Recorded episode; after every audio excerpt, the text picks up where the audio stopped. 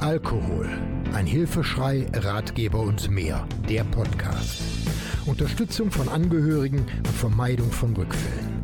Aufgenommen und bearbeitet mit freundlicher Unterstützung der Diplomjournalistin Martina Bernhard im Studio der Medienwerkstatt des Katholischen Bildungsforums Rhein-Erft in Bergheim.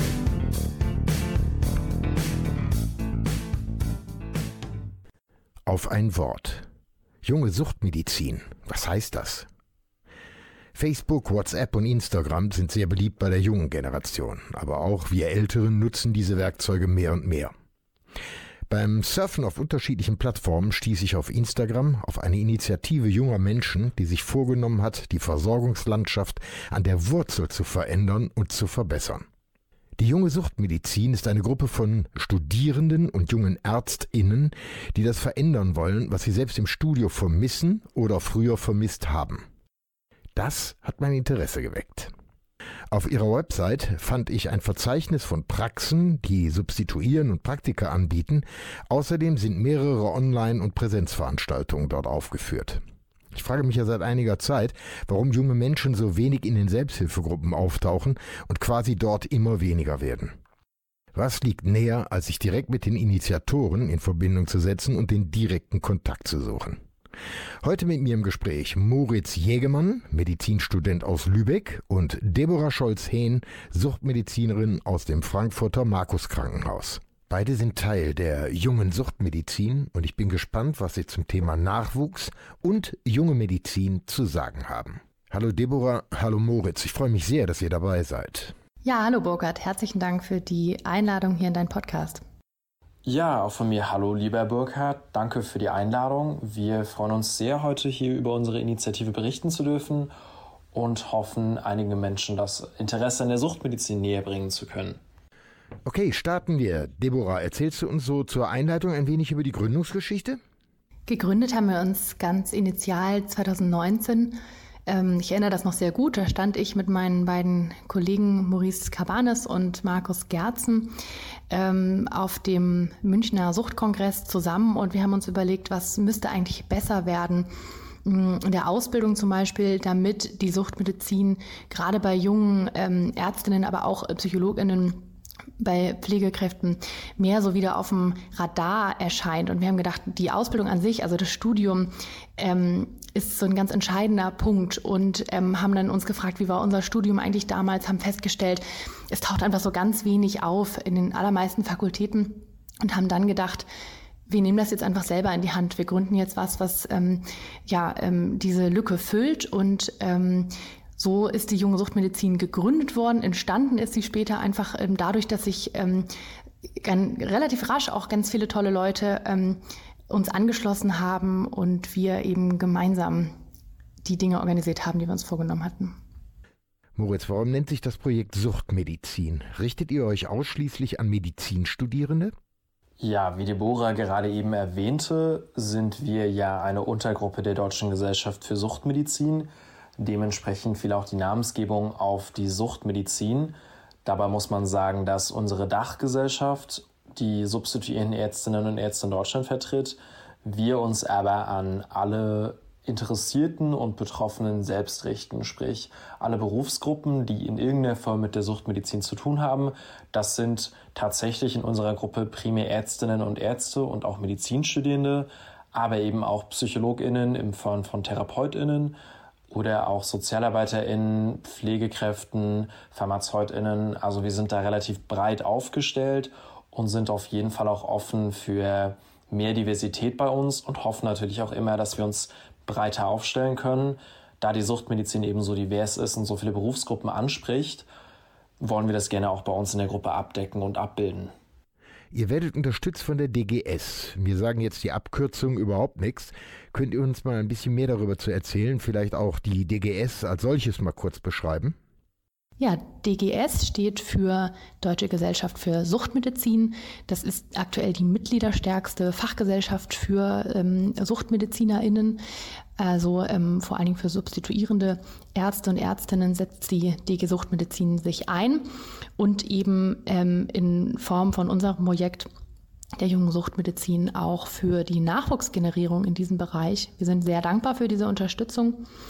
Ähm, es gibt zum einen Projekte wie die Summer School, die wir ohne bestimmte finanzielle Mittel gar nicht ähm, stemmen könnten und eben da auf die ähm, Unterstützung angewiesen sind. Zum anderen aber auch ist es schön, dass wir als Nachwuchsinitiative ähm, einfach immer die Möglichkeit haben, fachlich uns zurückzubesprechen mit ähm, Mitgliedern der DG Suchtmedizin, die schon seit Jahrzehnten Suchtmedizin machen und dementsprechend uns ähm, ja fachlich inhaltlich auch beraten können. Ihr arbeitet ja ehrenamtlich. Wie schafft man eine solch anspruchsvolle Arbeit neben Studium und Beruf? Ist das nicht sehr aufwendig? Ja, das liegt zuvörderst daran, dass wir die Möglichkeit haben, uns wöchentlich zu oder eben nicht zuzuschalten. Wir treffen uns immer online über Zoom. Das macht es sehr einfach, weil man das von so gut wie jedem Ort aus mitmachen kann. Wir sind nicht örtlich gebunden, das ist total praktisch und das ist zumindest bei mir im Studienalltag immer der Hauptgrund, warum ich an Sachen nicht teilnehmen kann, nämlich, dass ich es nicht schaffe, zu Zeitpunkt X an Ort X zu sein. Ähm, und das entfällt eben dadurch, dass wir uns bei Zoom treffen. Außerdem sind wir sehr locker, was die ja, Teilnahme an diesen Treffen angeht. Wenn eine Person mal drei oder vier Wochen lang echt heftigen Stress auf Arbeit oder bei Prüfungen hat, je nach eigener Situation, so ist es auch überhaupt nicht schlimm, wenn man dann nicht erscheint. Das nimmt einem keiner übel, was auch primär daran liegt, dass wir keine Hierarchie in der Gruppe haben. Das ist eine Sache, die ich so nicht so wirklich kenne von anderen Gruppen. Oft ist es auch notwendig, dass es eine Führungsebene gibt, die alles so ein bisschen koordiniert.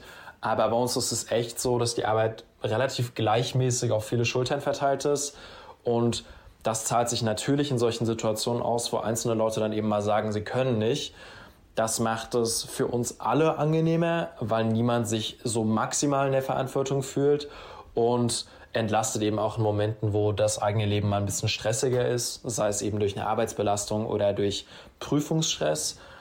Und noch viel mehr als eine Belastung nehme ich die Arbeit in der jungen Suchtmedizin als was wunderschönes war, weil man sich mit tollen Leuten trifft, die Interesse daran haben, Medizin in der Basis besser zu gestalten. Suchtmedizin ist für mich eine sehr basisnahe Arbeit, verglichen eben mit dem manchmal etwas abgehobenen Anspruch der universitären Medizin.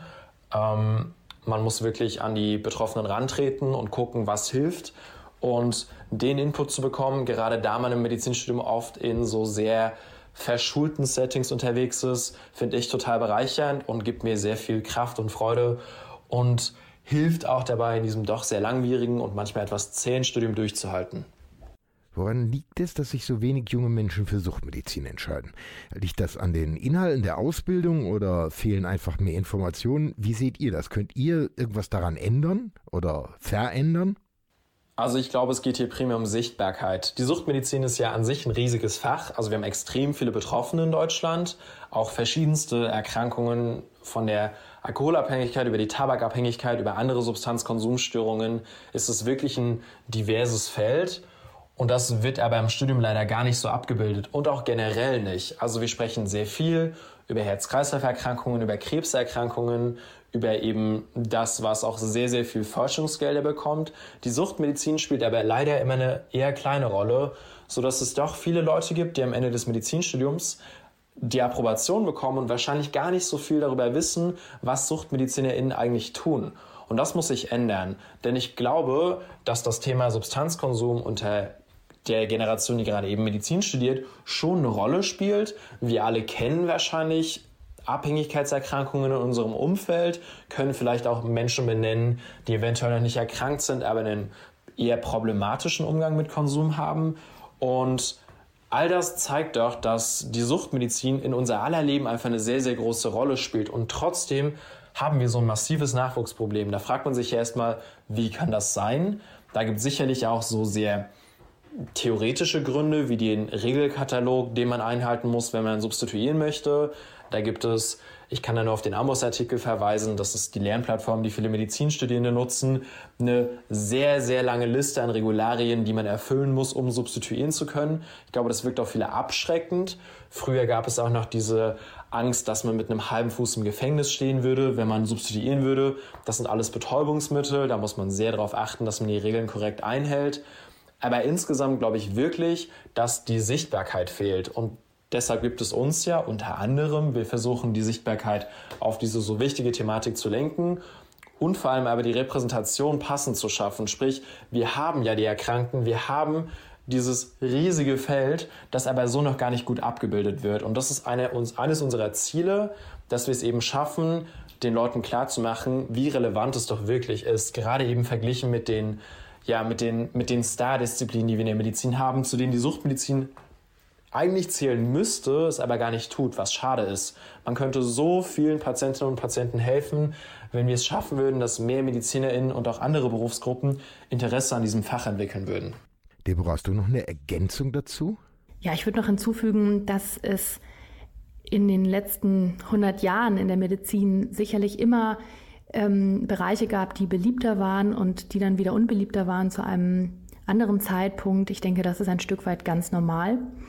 Was die Suchtmedizin im Speziellen angeht, halten sich, das hatte Moritz gerade schon angedeutet, hartnäckig die Gerüchte, man würde immer mit einem Bein im Gefängnis stehen. Substitution und auch Suchtmedizin sei furchtbar ähm, anstrengend und kompliziert. Und ähm, gerade was das Juristische angeht, ist das nicht mehr unbedingt so in der Gegenwart. Gerade in den letzten Jahren hat sich viel geändert, ähm, sind nochmal viel Freiheitsgrade dazugekommen, was die Substitution angeht, für substituierende Ärzte und Ärztinnen.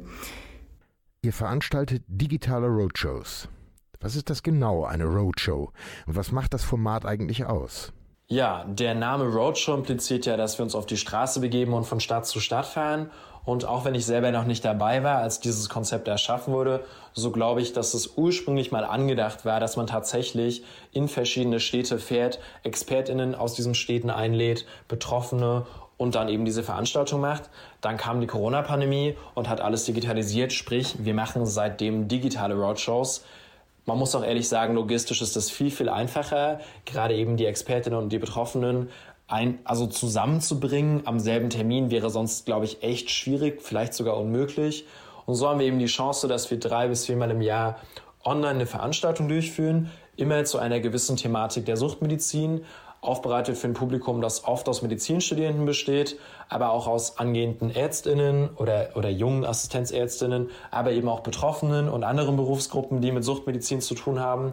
Und dann haben wir immer diese Gegenüberstellung von ExpertInnen, die sich eben zu einer gewissen Thematik äußert und eben, und das ist das Besondere bei unseren Roadshows, immer auch Betroffene, die aus erster Hand berichten können, wie es ist. Beispiele, wir hatten Vorstellungen zu bestimmten Therapieformen, wo wir eine Therapeutin gehört haben und dann auch einen ihrer Patienten, der eben genau berichten konnte, wie ist es denn über die Theorie hinauszugehen und dann zu sagen, wie es sich anfühlt, Teil dieser Therapierichtung zu sein. Oder eben ein gewisses Medikament. Man geht ja nicht unbedingt davon aus, dass der Arzt, die Ärztin, die das Medikament einsetzt, das selber schon mal genommen hat. Es gibt da in der Suchtmedizin auch ein paar sehr, ich sag mal, brachiale Medikamente, die aber gut wirken und dann ist es eben total hilfreich zu hören, wie das denn ein Betroffener anwendet, ob es ihm taugt, ob es überhaupt nicht okay ist oder wie er sich damit fühlt. Deswegen diese Gegenüberstellung ist total hilfreich und zeigt ja auch nochmal, dass die Suchtmedizin eben einfach sehr nah an den Betroffenen dran ist und es eben nicht nur darum geht, dass sich ExpertInnen untereinander austauschen, das ist immer schön, das hat man in der Medizin sehr viel, sondern eben auch immer die Perspektive der Betroffenen mit einbezieht. Und das ist ein Konzept, das ich so noch nicht so häufig gesehen habe. Deswegen gefällt mir das auch total gut. Und ja, wir werden auch dann im November die nächste Roadshow starten. Da geht es dann um Psychose und Sucht. Und auch dafür haben wir wieder einen sehr spannenden Gast einladen können und einen Oberarzt aus Hamburg, der darüber berichten wird. Wie könnte oder wie sollte aus eurer Sicht die Lehre zum Thema Suchtmedizin im Studium eigentlich aussehen? Es müsste einfach mehr davon geben. Ich glaube nicht, dass die Qualität dessen, was wir bereits haben, schlecht ist. Nur ist es viel zu wenig. Wir an der Uni hier in Lübeck haben jetzt im neunten Semester im Rahmen der Gesamtvorlesung Psychiatrie eine einzige Vorlesung zum Thema Abhängigkeitserkrankungen. Das ist für viele Studierende das einzige Mal, in dem sie wirklich mal mit der Therapie, der Diagnostik und so weiter von Abhängigkeitserkrankungen konfrontiert werden. Das verglichen mit der Krankheitslast, die wir in Deutschland haben, ist absurd wenig. Es müsste also einfach viel, viel mehr interdisziplinär gelehrt werden. Eigentlich denke ich, dass die Suchtmedizin in jeder einzelnen Disziplin eine Rolle spielen sollte, weil sie es ja tatsächlich auch tut. Wenn ich in der Klinik bin, ist es relativ egal, ob ich mich in der Orthopädie befinde oder in der plastischen Chirurgie oder wo auch immer, in der inneren auf jeden Fall sowieso. Da spielt Suchtmedizin eine riesige Rolle und trotzdem wird den Ärztinnen und Ärzten oder den angehenden Ärztinnen und Ärzten relativ wenig an die Hand gegeben. Wenn ich Psychiatrie als Facharzt wähle, dann wird das automatisch in die Facharztweiterbildung integriert. Wenn ich das nicht tue, komme ich relativ gut durch meine Ausbildung oder durch meine Weiterbildung, ohne mich nochmal mit Suchtmedizin beschäftigt zu haben. Also zum jetzigen Zeitpunkt ist es so, dass Interessierte an der Suchtmedizin sich aktiv bemühen müssen, um sich dazu weiterbilden zu können.